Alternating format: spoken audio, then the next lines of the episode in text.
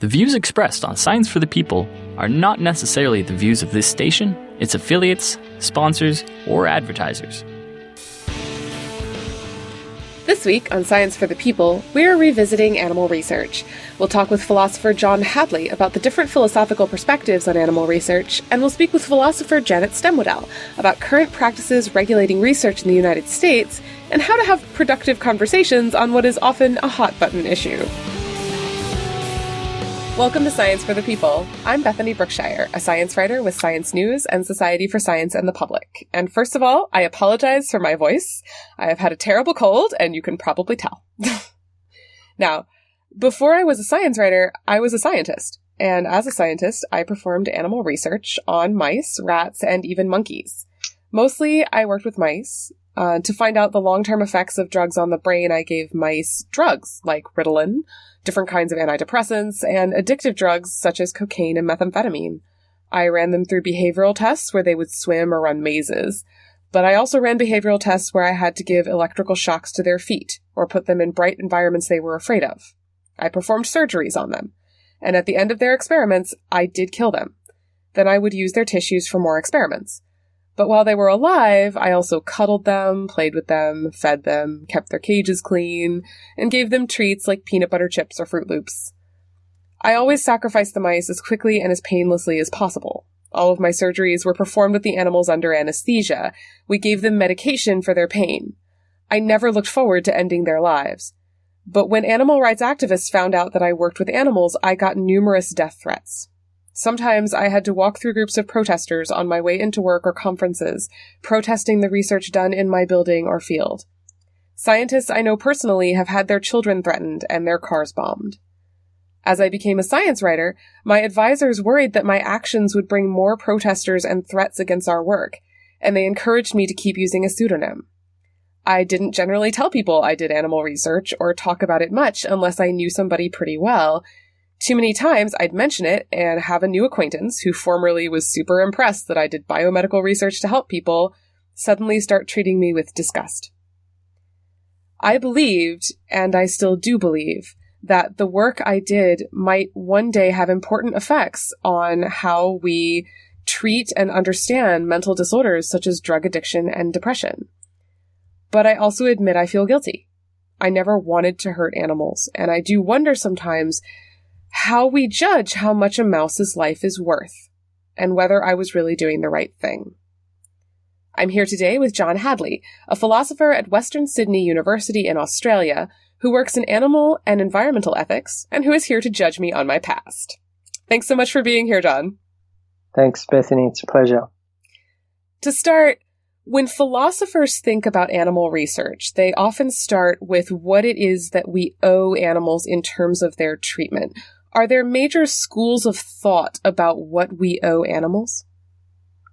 Yes. So the main two theories would be the utilitarian theory and what's known as the deontological theory. And the utilitarian theory is based on the idea that we owe animals equal consideration of interests. So if you think of interests in terms of what it is that adds to an individual's well-being, then something that is in their interests makes their life go better or promotes their well-being. So for the utilitarian theorists, such as the famous philosopher Peter Singer, the most important interest to consider is the animal interest in not suffering. So pain makes their life worse, and this means they have an interest in not feeling pain. So for Singer, all animals are equal, which means that for the researcher, they must think of animal pain as being as important as human pain. So if an experiment would justify inflicting on a human being the amount of pain that is being inflicted upon the animal, then the research is, by the lights of the utilitarian theory, justified. But if the benefits of the research or the foreseen benefits would not legitimate using or inflicting that amount of pain on a human being, then the protocol shouldn't go ahead. So alongside this idea of equal consideration is a very important claim about discrimination. So for Singer and other utilitarians, to exclude animals from the utility calculus simply because they are not Homo sapiens is discrimination akin to racism and sexism. Because if you think of two individuals, say each individual is in the same amount of pain, let's say you could classify their pain out of 10 in terms of intensity. Let's say that both of them are scoring 8. Two human beings in that situation, we would say you need to flip a coin. A male and a woman, we would say you need to flip a coin.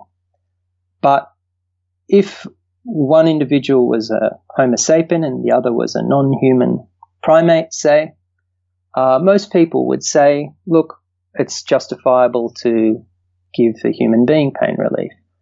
Why? Just because they're human beings. For Singer, that would be like saying, you know, we should give the pain relief to a man just because he is a male. It's just a biological distinction that has no relevance to the individual's capacity to suffer, so we should ignore it. So in the hypothetical case that I just described, the utilitarian would say you have to count their interests in pain equally, so you need to find some kind of non-arbitrary, non-discriminatory way of giving the human the pain relief instead of the animal, but only some non-discriminatory way would be justified. Anything else would be just discrimination. So that's the most challenging thing for people unfamiliar with philosophy to understand, is that alongside this claim to equality based around the animal's interest in not suffering, there is also this claim that it is discriminatory to favor human beings over non-humans, and that is akin to racism and sexism. But I should say that the utilitarian position is not an abolitionist position. It doesn't rule out using animals full stop. As I said, if you factor into the utility calculus the animal's interest in not suffering, but the benefits outweigh that interest, then the research is justified. So it's not protecting animals full stop, so to speak. The rights view, or the deontological position, is much stronger than the utilitarian position. In fact, the rights view is best understood as an anti-utilitarian position, and it sees the basic idea of justice as around leaving individuals alone. Basically, the claim here is that sacrificing an individual's interest for the greater good is fundamentally unjust. So simply applying the utility calculus to animals in that case, on the rights view, is seen as failing to do them justice. Instead, the animal is seen as having a particular kind of value, a bit like kind of Judeo-Christian ideas about sanctity, the sanctity of human life, a particular kind of value that is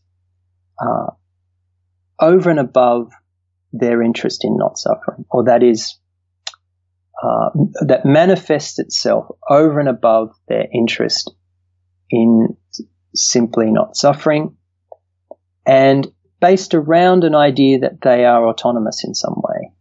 So they have a capacity to order their life, to make decisions for themselves, things like that.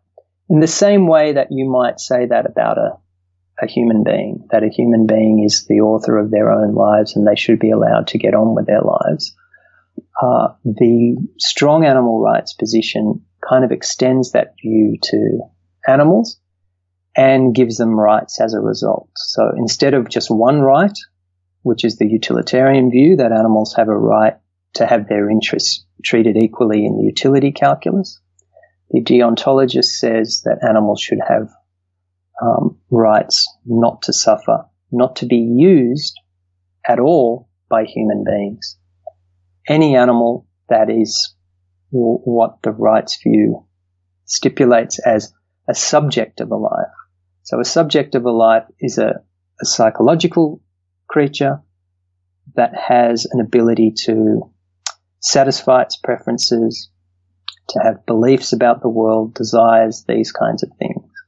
And once you are that kind of creature, you get rights not to be used by human beings. So that's quite a long explanation, but the two leading views are the utilitarian theory, which may allow research at some time, and the rights view, which says that it's inappropriate for humans to use animals at all.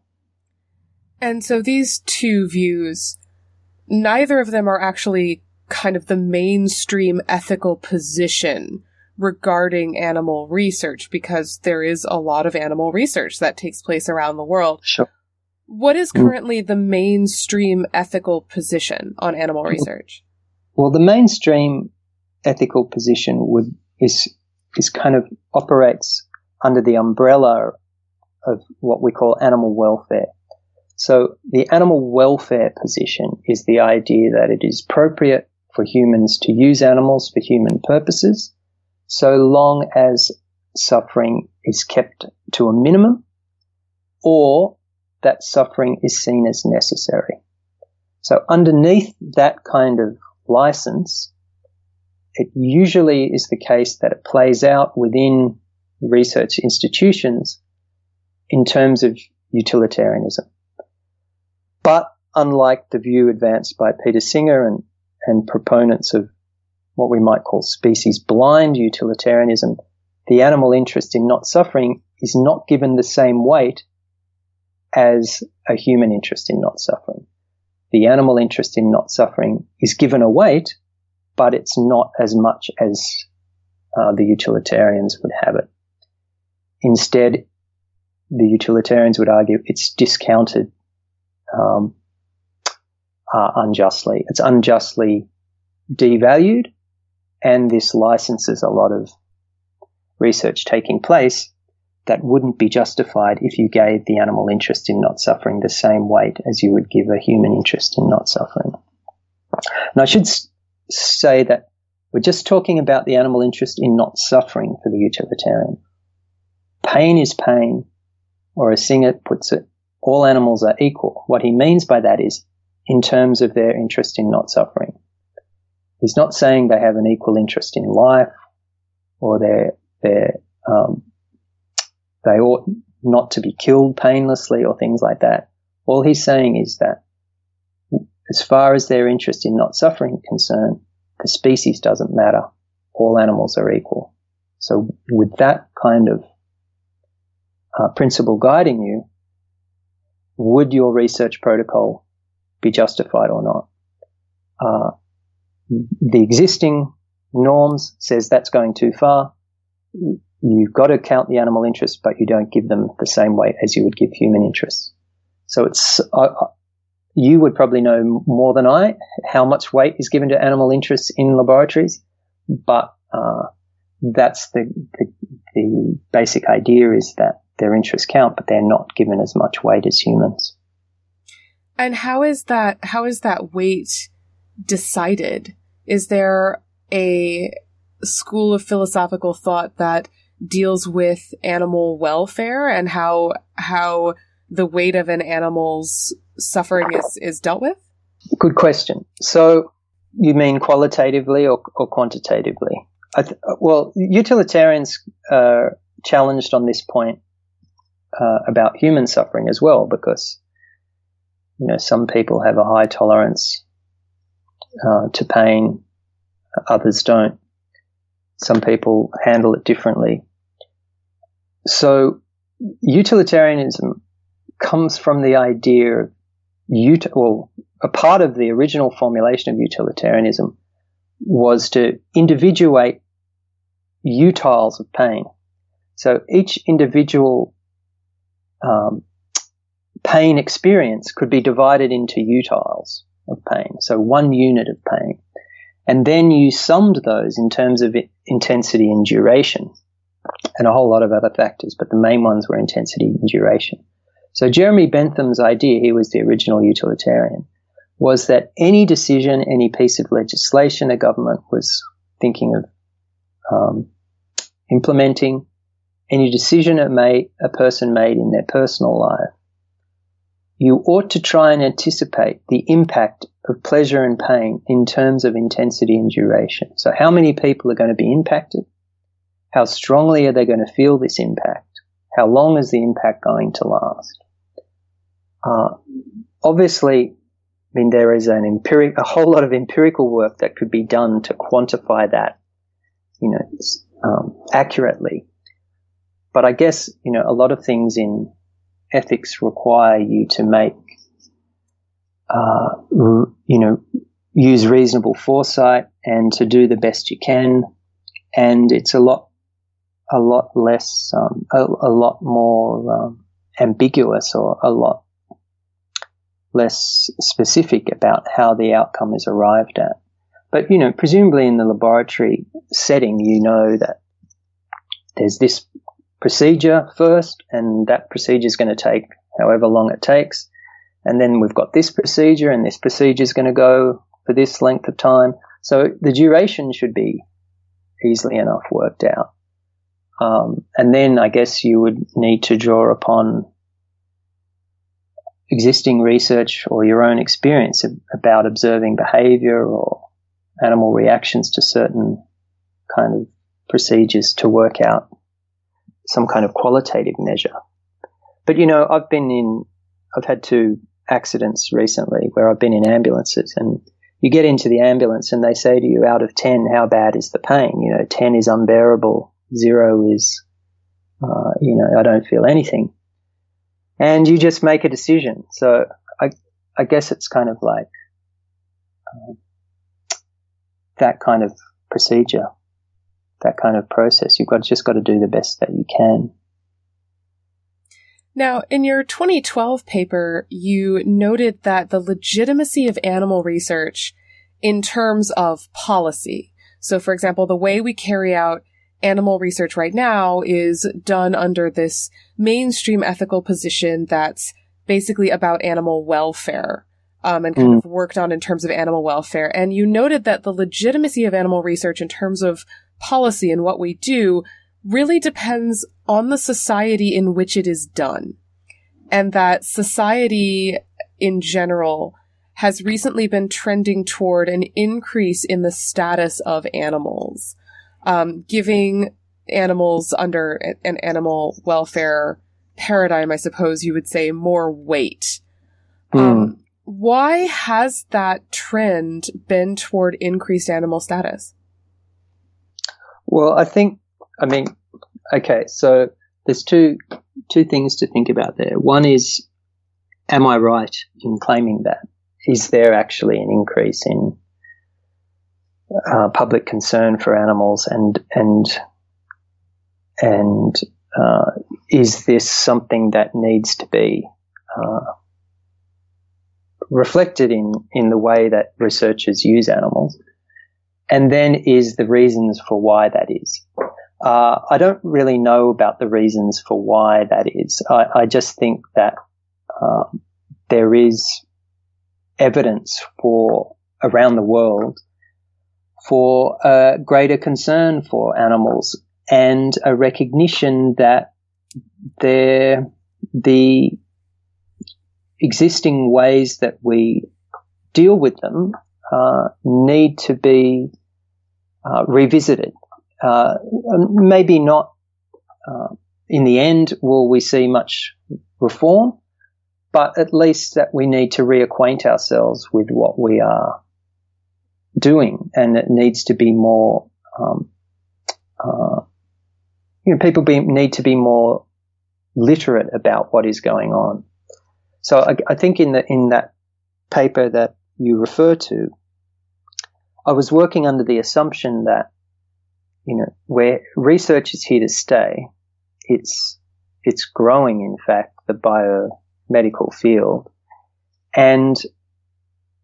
but at the same time, there is this acknowledgement, as you yourself suggested in the introduction, that there are serious costs involved in doing animal research, and the public, it seems to me, has an interest in learning about the use of animals. I mean, a lot of government money certainly in this country, and I think also in the States probably, is used to support research. And, you know, people make charitable donations to cancer research and all sorts of research organizations, and they don't really know that they do research on animals. So it's just kind of a more a concern that people being informed is a good thing. And, you know, just like it might be in consumers' interest to be informed about where their food is coming from or what's in their processed food, similarly, there is a same kind of public interest argument in greater awareness about the nature and scale of animal research. And I think, you know, some of the broader kind of specific indicators of enhanced concern about animals would be, you know, recent inclusion of animals in constitutional wording in certain countries in South America, and recent high-profile cases in America where people were trying to get legal status for chimpanzees and citations. In Europe, there is systems of animal solicitors where like a court-appointed representative represents animals in court cases. You know, you could probably put alongside that increasing rates of pet ownership. So, I think there is evidence that for an increasing concern about the treatment of animals. And what are your personal What is your personal philosophical viewpoint about animal research? Well, I guess as it was kind of alluded to in that paper is I kind of try and work from where we are. I mean, my approach to the work that I do is that, you know, the idea is to design the best possible outcome starting from where we are. So that's a recognition that animal research exists and it's here to stay. So within that kind of framework, what can be done? And I guess I would like to see the existing system laid bare a bit more. I would like to see researchers be a bit more open about what they're doing. And when they go to promote their research to the public, I would like to see greater disclosure of the usage of animals that has occurred to produce the research results. I mean, this information is collected by researchers. At least in Australia and the United Kingdom, there is quite good data on animal usage, both in terms of species and the actual number of procedures. So the collection of this data is recognition that the public has an interest in knowing about it. But my concern is that the people who need to know about this data don't know about this data. I mean, researchers know about it, activists know about it, but the vast majority of people don't get exposed to it. So one way that we could improve that is for researchers to disclose a little bit more, both in their public communication but also in their journal articles. And then journalists who were reporting on research could also disclose some of the details as well. You hear it a little bit now, but you don't actually hear about the numbers or the kinds of challenges that the animals went through. So it would be a way of kind of weaving the details into the narrative would be the obligation of the journalist to do it in a way which still makes their story a good read. That would be the challenge for the journalist. But yeah, my own approach is just to try and ameliorate the situation rather than say, you know, approach it from the idea that there is this abstract theory which says that it's right or wrong and that we should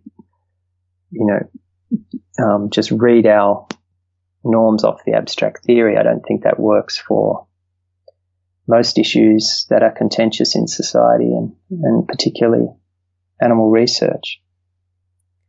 Now, some scientists might argue that being very open about what exactly goes on in animal research might make the public turn against it. You know, many of them have been on the receiving end of, nasty threats and vandalism. They're worried about an increase in extremism from activists. Mm. But you've actually argued that you don't really think that will be an issue. Do you think it's possible that more details could turn the public against research? Well, I think the danger is not that the public would become violent. I think there is a danger, of course, that the public may stop supporting research or their support may be more qualified. But just like any issue in liberal democracies, I mean, if people don't like it, then that's the way it goes. I mean, you can't hide information from them that they have an interest in knowing out of concern that they may not like the information. You're supposed to disclose it to them. I think the radical activists, they're already radicalized. Research is being open about what they're doing is not going to radicalize people so much any more than a report which mentioned animals at all would have that effect. I mean, it doesn't take much to radicalize somebody who is orientated towards it. So if you mention rats and mice at all, that would probably be enough. And it's common now for researchers or for scientific reporting to include mention of the animals. What I'm suggesting is that some mention should be made on the numbers of animals involved and also the kind of challenges they endured. And I don't think that would have the effect of radicalizing the public, but it may actually sensitize them and make them better informed about it. But that presumably is a good thing, given that we collect this data now anyway. What's the point of collecting it without sharing it to people? Well, John, thank you so much for sharing your insights with us. No worries. Thank you very much, Bethany. It's been nice to talk to you. We've linked to some of John Hadley's articles on animal research at scienceforthepeople.ca. When we get back, we'll be talking with Janet Stemwedel, a philosopher and chemist, about how animal research is regulated in the United States and what it's like to be part of that regulation. Science for the People is a weekly radio show and podcast that explores everyday life from a scientific perspective. We are a member of the Skepchick Network, a collection of blogs, podcasts, and video content focusing on science and critical thinking. To find out where Science for the People airs near you, or to listen to past episodes, check out our website at scienceforthepeople.ca. You'll also find links to support us at Patreon, to connect with us on Facebook and Twitter, and to subscribe to the podcast in iTunes. And now, back to the show. Welcome back. I'm here now with Janet Stemwedel, the chair of the philosophy department at San Jose State University in California. Janet has participated in many panels and discussions on animal research, including the last time we did this topic in 2011. She's also been a member on an Institutional Animal Care and Use Committee, or IACUC, which oversees animal research as it's being done. Thanks so much for joining us, Janet. Thank you for having me.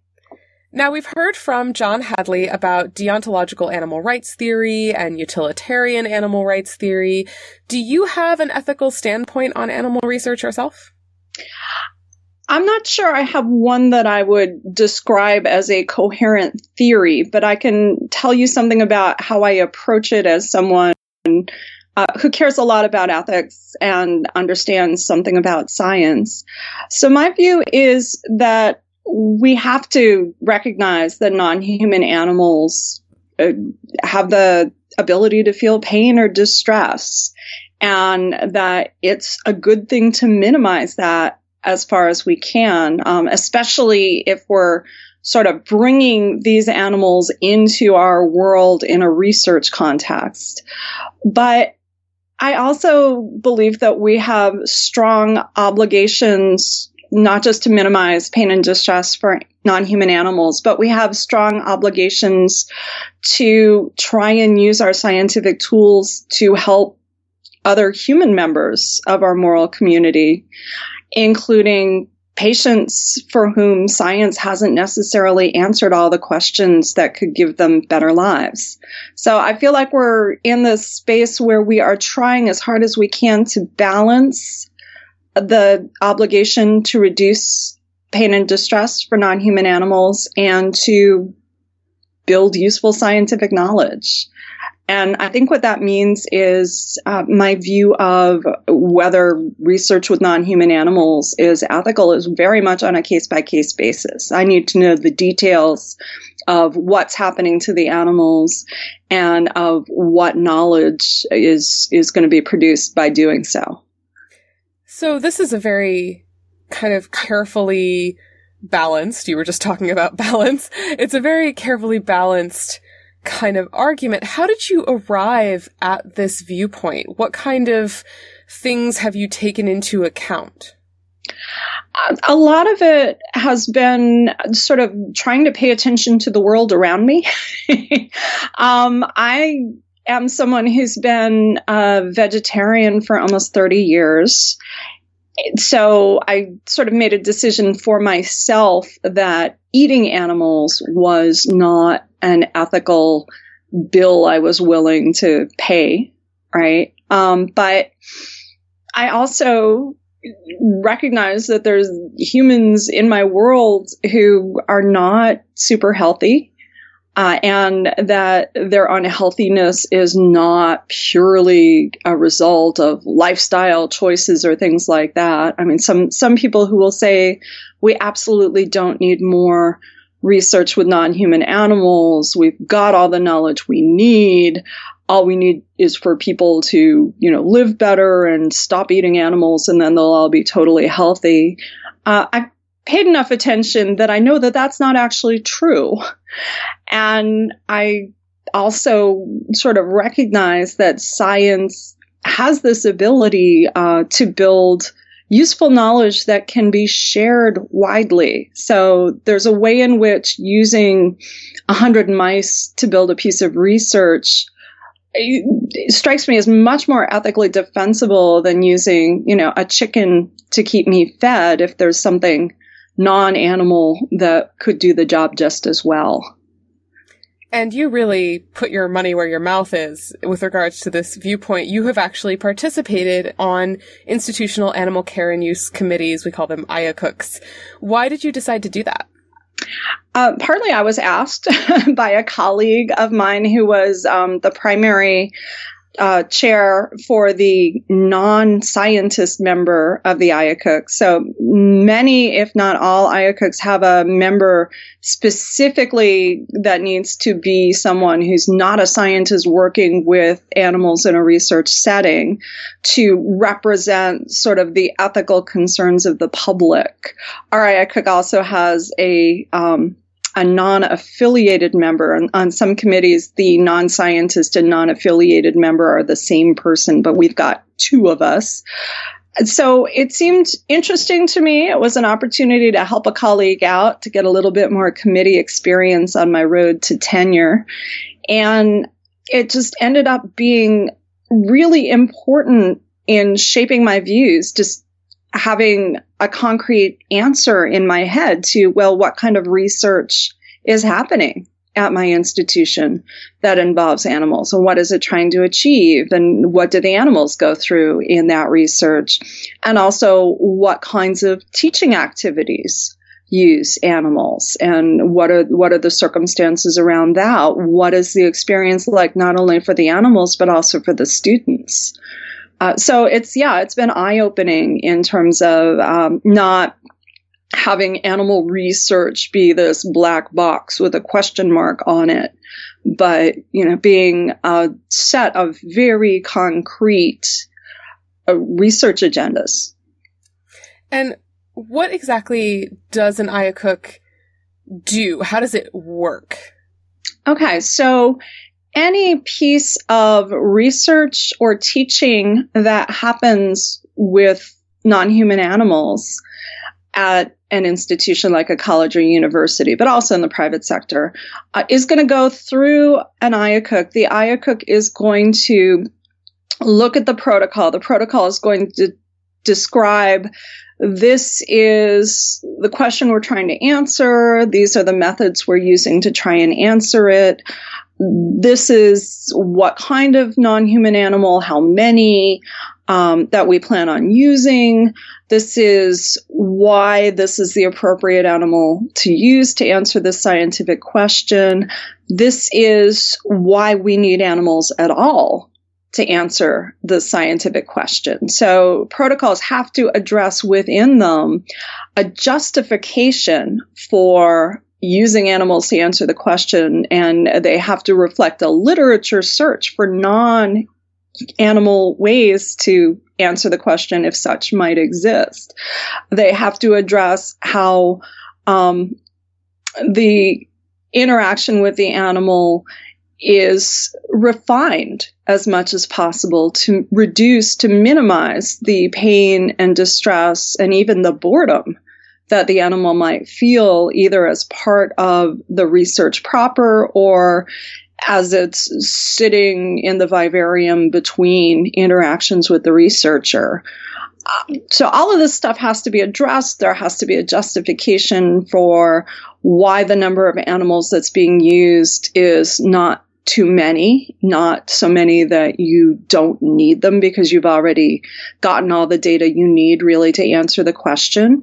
And you have to show with that justification of numbers that you're not actually using too few animals. You have to address how this is enough animals to use that you can be sure that you're going to get data that's meaningful rather than, you know, too scanty to draw any kind of useful conclusions from. And so the IACUC looks at these proposals, usually comes up with a bunch of questions, you know, either things that are not described clearly enough in the protocol. It might be that there's not quite enough detail. It might be that the detail is clearly aimed at an audience of other scientists, where the IACUC gets to say, actually, you need to explain this in plain language so that a non-scientist could understand it too. Once the IACUC has collected questions they have about the protocol, those are usually funneled back to the researcher. The researcher answers them, and the IACUC looks at those answers, and they see if all of their questions have been answered to their satisfaction or if they need a little bit more.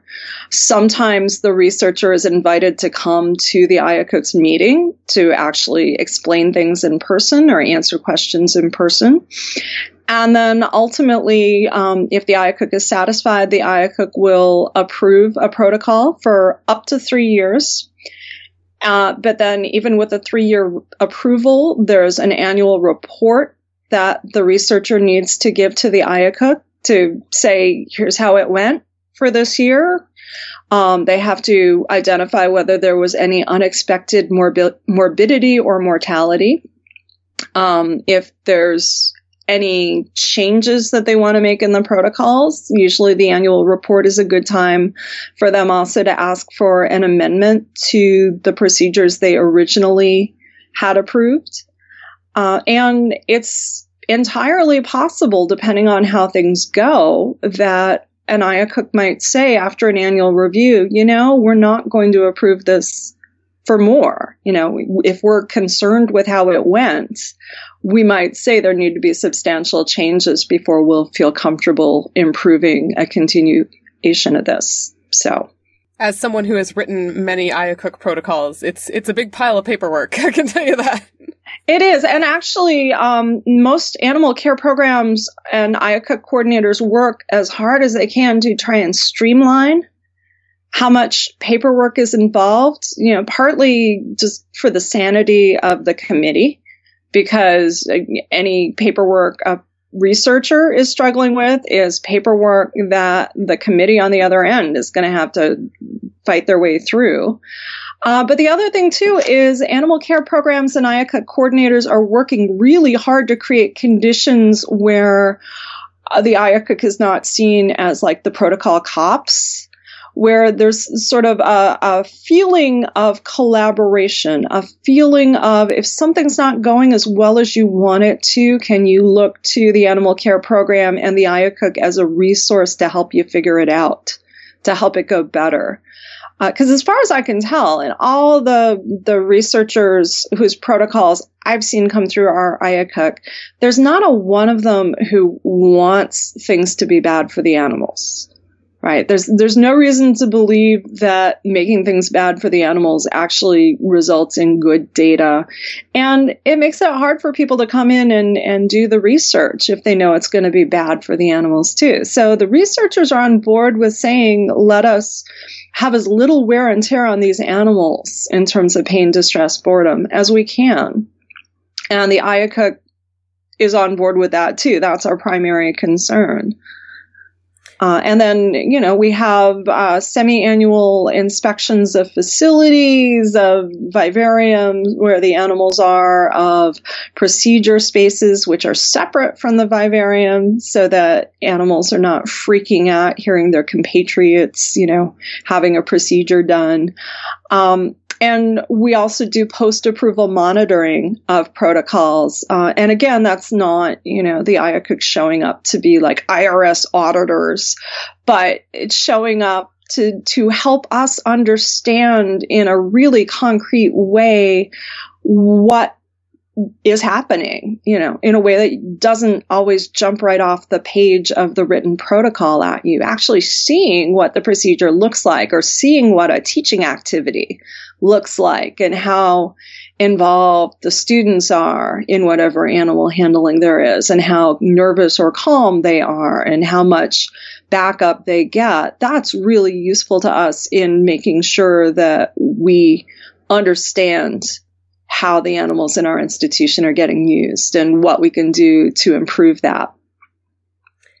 And most scientists, I would say probably all animal research scientists, especially in the United States, usually work on something called, under an idea called the 3 R's. Yeah. It's reduce, refine, and replace. Replace, yes. Yeah. So replace is the one that you have to address in the protocol about why do you use animals at all to answer this scientific question. Although I guess I've sometimes heard people putting the could you shift to a different organism. Sometimes that gets put under replace. You know, instead of answering this question with non-human primates, could you answer it with guinea pigs? So some people will call that a replacement. Other people will call that a refinement. Refining is often about, you know, what's the procedure that's going to be the least painful or distressful for the animal? Is there a way that we can get this data, and give the animals anesthesia so they're less freaked out about the procedure, or, you know, give them supportive care if anesthesia would somehow mess with the levels that we're trying to measure here. So that's refinement. And then reduction is trying to establish that you're using the minimum number of animals you need to get statistically significant data. So again, that doesn't mean use really, really small numbers of animals, because sometimes you need to use more animals than you might think, you know, after you've had a chat with your friendly biostatistician to make sure that your data are really going to be something you can interpret as telling you something real about the phenomenon you're trying to understand rather than about noise. Now, speaking of the 3 R's, there was an NPR report that came out on April 10th that aired on Morning Edition, which argued that many scientific studies in animals don't end up reproducing or translating to people. And some of the scientists in the article argued for more testing of human cells or other methods, the idea of replacing. What did you think? I think that it's true that reproducing results of animal studies is challenging. I will say as a recovering physical chemist that reproducing any result in science, as far as I can tell, can be challenging. So there's a number of things going on. Animals, for sure, are more variable than a jar of chemicals from the stockroom, because they're living things, they're critters. Critters have natural variation. And there's also sort of these habits, maybe, of figuring out as a scientist what details of what you actually did ought to be in the paper where you're reporting what you found, where practices vary a lot. Practices vary often on the basis of what you've been taught or what kind of journal articles you're looking at as your model of, okay, here's the kind of information I need to have. So there's a set of standards called the ARRIVE standards that researchers, especially in Europe, have been very enthusiastic about. I don't know how widely embraced they are or whether particular scientific journals are enforcing them. But one of the big ideas behind these standards is researchers publishing results about studies with animals ought to have more detail about what exactly they did, about exactly how many animals they used, exactly what strains. They should sort of be as unambiguous as possible about what their, what kinds of phenomenal things they're looking at that they're describing in particular ways as a result. Sort of the hope being if you share more details, it's more likely that someone can pick up the paper that you've published and figure out, first of all, how it compares to research they may be doing, and second of all, figure out potentially how to reproduce it if they wanted to. And then we could see if under the conditions that you really used, that you've now fully described in your published paper, whether you found a robust phenomenon, something that someone else in a different lab working with the same instructions could find too. But I guess there's another issue that was raised in that NPR story, which was that maybe ironically, maybe not ironically, I guess I shouldn't weigh in on irony. It's been a while since I've worn the irony hat. One of the issues that's a little difficult in translating results of animal research to figure out if they tell us anything about analogous diseases or situations in humans is to improve reproducibility. Scientists tend to work with very, very highly controlled strains of animals, mice, whatever. They will say, what I need is this one particular strain of mice. I need the mice to be genetically identical to each other, and what you end up finding is here's a phenomenon that seems to be robust in this one really narrow kind of mouse that I, tested 50 of or something like that. Unless you are treating only human clones on the other end, translationally, that leaves a lot of questions open. So there's also this worry about if we get too focused on control every single parameter so that all of our results really are as fully reproducible as possible, do we end up straying from the territory that would help us answer our target questions better? And that's a tough one. It's a trade-off. So how do you do that then? How do you, have the rigorous control needed to produce a robust effect and not lose a lot of your translational abilities? Yeah, that's a good question. I'm not sure I have a great answer to that. It might be the case that what it comes down to in practice is lots of different research groups asking questions in the same territory, but doing it slightly differently, doing it with non-identical animal models.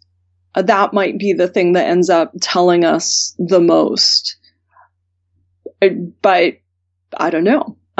There are other kinds of things that researchers are trying to develop that from the point of view of answering questions about human bodies and human health are promising and exciting and, you know, might vastly reduce the number of non-human animals used in such studies. So the organ on a chip kind of technology, which is super cool, where you can, you know, use a physical substrate to grow liver cells or stomach cells or lung cells, and you can flow different things past, you know, the inside surface versus the outside surface of these layers of cells that you're essentially growing in culture. And then you can hook up your organs on a chip in different orders to sort of see if the drug is going through and it's going through this organ first and then the next organ, what would that look like with actual living human cells on these chips? I mean, that's pretty cool. But that's also a technology that right now, as far as I know, you can't, you know, pick up a catalog and order them. And the validation of organ on a chip as a research tool has depended, among other things, on animal studies. You know, they actually, I think it was 2 weeks ago, I saw a menstrual cycle on a chip. Cool. They managed to get, I think it was a combination of mouse, it was mouse cells in particular, mouse ovarian cells responding to a 28-day, hormone cycle, analogous to that of a human. Uh-huh. Yeah. So I thought that was especially neat. And hey, actually, you know, if we're doing human organs on a chip, you're exactly right. There's no reason, that mouse organs on a chip or rat organs on a chip or rabbit organs on a chip. You know, once we figure out how to do, you know, these organs on a chip, this is something I think scientists will be very enthusiastic about because it will be much easier to tell if something goes wrong with the system, which part of the system it is. I mean, it's easier to swap in and swap out particular organs on a chip than to, you know, look at your mouse whose organs are hidden under, you know, skin and fur and things and say, what is wrong with you today? And some people would argue, we've talked a little bit about, you know, computer models and organs on chips and cell models. Some people would argue that once those get to a point where all scientists can use them, animal research is no longer warranted. And there are some people saying that that time is now. Animal research is no longer warranted. Let's do cells. Let's do computers. Let's call it done. What do you think is the future for animal research? I mean, I think it depends a lot on what kind of research you're talking about, because in a lot of the discussion, when people say animal research, I think they're mostly thinking of biomedical research. And that is not all of animal research. I'm at an institution where actually most of the protocols our IACUC sees are field research. We've got people studying in the wild, you know, what's going on with the populations of fish or of small mammals in the woodlands, or, you know, how are the sea lions in the areas near the California coast, you know, what's going on with them? How are they responding to climate change? So a lot of the kinds of research we're doing aren't even aimed directly at let's cure a human disease, but it's trying to understand non-human animals as part of the natural environment that we share with them. And much of it is even aimed in direction of doing something good for their population, sort of conservation goals. So I imagine as long as we keep those animals from going extinct, that kind of research will still have its place.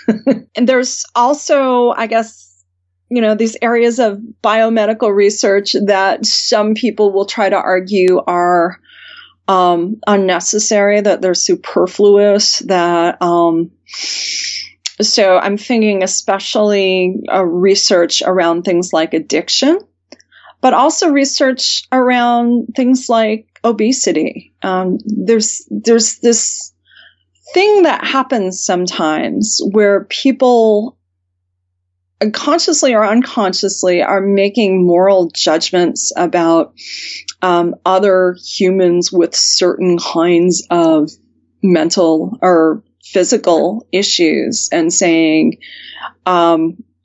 that's not something for medicine to cure. That's something for them to, you know, straighten up and be a better person. Even though the research suggests that it's way more complicated than that. And, you know, we are moral creatures, but we're also biological creatures, and that's going to impose some constraints to what we can do with sheer force of will. Unless we're prepared to cut off whole portions of the human community. You know, if we're comfortable making moral judgments about people's medical conditions, I guess we could say maybe we don't need whole lines of research, but I'm not comfortable making those judgments. Neither am I. I think we still need that research. And, you know, and actually it turns out sometimes who's struggling with an issue will change people's moral compass on whether that's something that requires research or not. It sort of seems like people grappling with opiate addiction has suddenly become a thing to take much more seriously now that folks know that a substantial portion of white people are in that situation, which strikes me as interesting. So I'm inclined to think we need to listen hard, not just to people who are saying, I feel icky about this, but we maybe need to get ourselves collectively to a place where we're able to listen to the voices of people whose science could help, but hasn't fully helped yet. You know, as long as those questions remain, there may be a place for animal research. I hope that research will continue to get more humane and more reproducible and more effective at answering the questions. But again, we're looking for answers that aren't in the back of the book, which means sometimes, you know, almost always, it's not a straight path from here's the hypothesis to here's the answer to our question. Well, Janet, thank you so much. It is always such a pleasure. Well, thank you for having me. We've linked to the NPR report we referenced earlier and more information about Janet Stemwedel, including her awesome Twitter account, at scienceforthepeople.ca. You'll also find links to Twitter, Facebook, and iTunes, where you can listen to past episodes, subscribe to the show, or leave us a review. Good reviews and ratings really do make a difference. You can also find our Patreon page, where if you've got a few dollars burning a hole in your pocket, you can support us with a monthly donation in the name of science. Thanks for listening, and we'll see you next week on Science for the People. Science for the People is produced by Rochelle Saunders and edited by Ryan Bromsgrove. Helen Quivalon is our publishing liaison. We get research help from Josh Witten and consulting support from Desiree Schell. Our frequently seen guest hosts are Marion Kilgour, Anika Hazra, and Jessica Yaros. Our theme song is called Binary Consequence, and it was written and recorded by Fractal Pattern. Science for the People is entirely listener-supported. You can find us on Patreon, where you can support us with monthly donations in any amount, or you can send us a one-time donation in any amount via the donate page of our website. Science for the People is created in partnership with the Skepchick Network, a collection of blogs, podcasts, and video content focusing on the intersection of science, popular culture, politics, and social justice. You can find out more about Skepchick at skepchick.org. The show is hosted by Science News writer Bethany Brookshire and me, Rochelle Saunders.